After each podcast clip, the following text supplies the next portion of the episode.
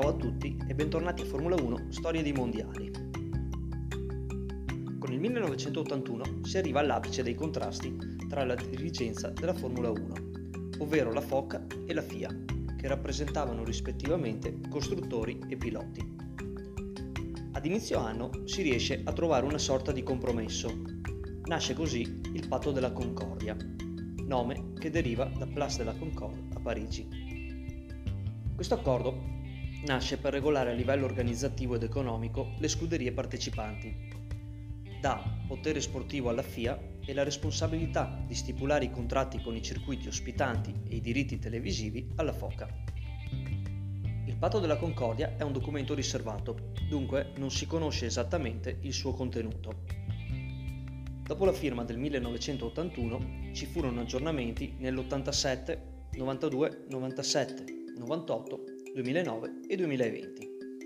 Quest'ultimo sarà valido fino al 2025. Tornando alla stagione vera e propria, il campionato 1981 inizia il 15 marzo negli Stati Uniti, dopo che il Gran Premio del Sudafrica è saltato. Ad imporsi è il campione in carica Alan Jones, sempre alla guida della Williams, che fa doppietta grazie anche al compagno di squadra Reutemann. Posizioni invertite nel Gran Premio successivo in Brasile. L'argentino della Williams ha una costanza impressionante.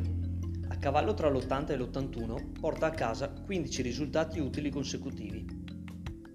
Striscia record che si interrompe a Monaco, dopo aver vinto il precedente Gran Premio in Belgio. Nel frattempo, il pilota della Brabham Nelson Piquet aveva ottenuto 2 vittorie in Argentina e in quello che è stato il primo Gran Premio ufficiale di San Marino, corso a Imola. L'affidabilità e la costanza saranno sempre più fondamentali, infatti nel 1981 il campionato non è più diviso in 2 parti, ma delle 15 gare organizzate si prendono in considerazione gli 11 risultati migliori.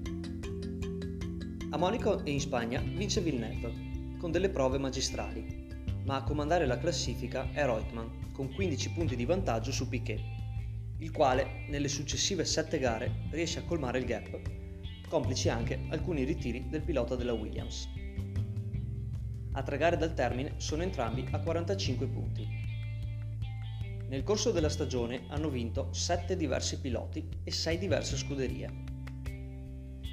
Un pilota che comincia a farsi notare è Alan Prost, che con la sua Renault si aggiudica 3 successi, tra cui Monza, dove invece Reutemann torna a +3 su Piquet. Jones si trova invece a -12 dalla vetta, comunque ancora in lotta per il titolo. In Canada piove e Reutemann fa un disastro perdendo moltissime posizioni già al via e concludendo senza guadagnare punti preziosi che invece guadagna il brasiliano arrivando quinto, dopo essere partito dalla pole. Dunque, quando manca una sola gara c'è solo un punto di differenza a favore dell'argentino. Da ricordare in Canada Villeneuve, che a seguito di un contatto si trova con l'ala anteriore danneggiata e che gli copre quasi tutta la visuale, guidando così per 3 giri alla cieca prima che l'ala cedesse del tutto. Riuscirà comunque a chiudere terzo.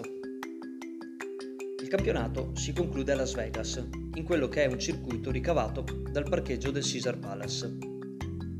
Reutemann parte in pole, Piquet quarto.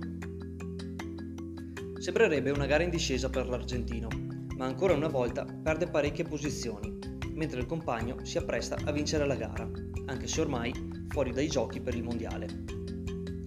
Piquet non brilla, ma non ce n'è bisogno, perché con il quinto posto e i 2 punti conquistati supera di una lunghezza il povero Reutemann. Nelson Piquet è per la prima volta campione del mondo, nonostante un mezzo, la Brabham, sicuramente inferiore alla Williams, che infatti vince il titolo costruttori con 95 punti contro i 61 della Brabham e i 54 di Renault. Ferrari solo quinta con 34 punti nonostante le 2 vittorie di Villeneuve.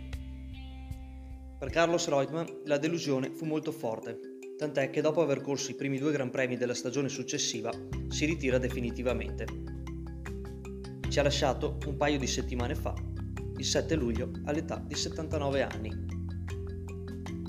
Grazie per l'ascolto, vi ricordo di seguire il canale e la mail del podcast storiedimondiali@gmail.com per curiosità o qualsiasi altra informazione. Ciao!